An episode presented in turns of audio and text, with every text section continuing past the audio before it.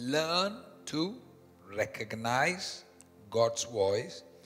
If not, you'll be a sitting duck. That terminology is used when, when the enemy has higher altitude than you. And he's able to see right to where you are, and you expose yourself to the enemy. And the enemy is able to shoot you from a higher altitude. And they say you were a sitting duck because you didn't position yourself right. If you don't, as a child of God, learn to interpret God's language, God's voice, it is something that you have to invest a lifetime to. A lifetime.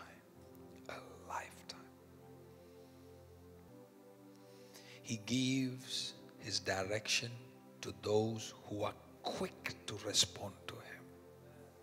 The number of times the Holy Spirit nudged you that you're going the wrong path and you still took that path is the reason why you had to suffer all that pain.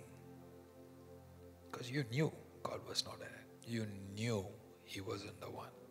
You felt it, but you decided to ignore the voice of God.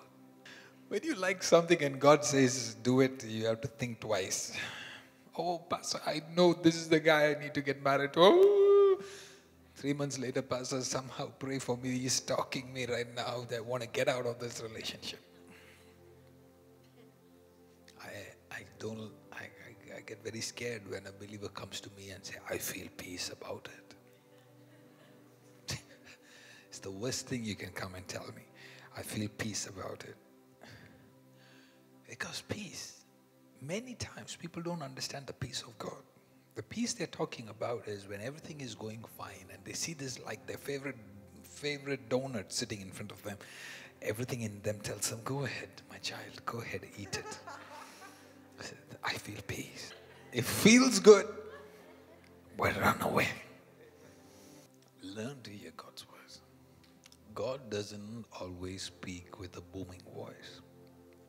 Learn to hear His voice in smallest nudging. Sometimes you will know the Lord say, turn off the cell phone now. Locate your sent voice. Locate the voice that is sent for you. So you have to research your voice. You have to research why you want to listen to that voice. Don't just listen to any voice. Listen to a voice. Like I said, you will never find a perfect voice.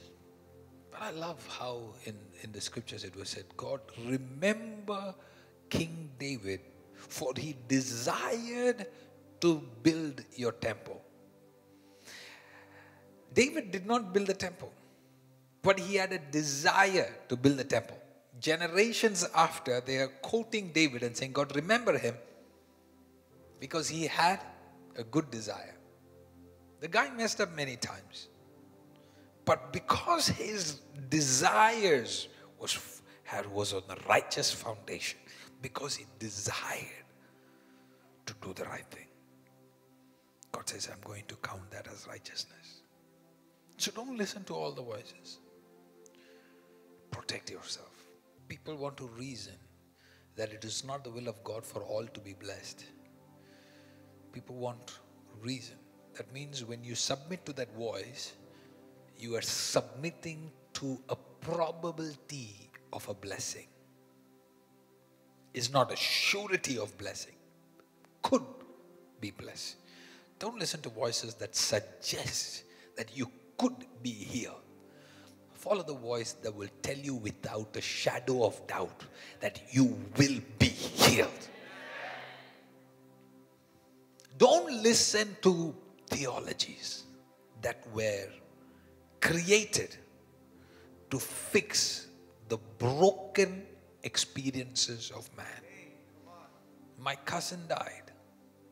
So I'm going to preach that maybe God doesn't heal everybody. So I can make my family happy. I don't care if my cousin died or even if my own child died. My God is a good God. He wants you blessed, He wants you healed. Study your scriptures. That God is the same yesterday, today, and forever. Learn to interpret the voice of God through dreams. God doesn't just speak through His scriptures, He speaks through all your senses, He speaks through a voice, and He also speaks, even today, through dreams. Very important, very important. Study your dream. A serpent in a dream can mean a lot. It depends. Was the serpent on a cross? Was it made out of brass? Then it may not be death, it may be life. Because that's what Moses did. A serpent trying to bite you would mean exactly the opposite. So don't just go by serpent means bad. What was the environment? So learn to interpret the dreams. Don't call your auntie who has no idea about dreams. Oh, my child, I don't know. She's putting additional fear in your heart.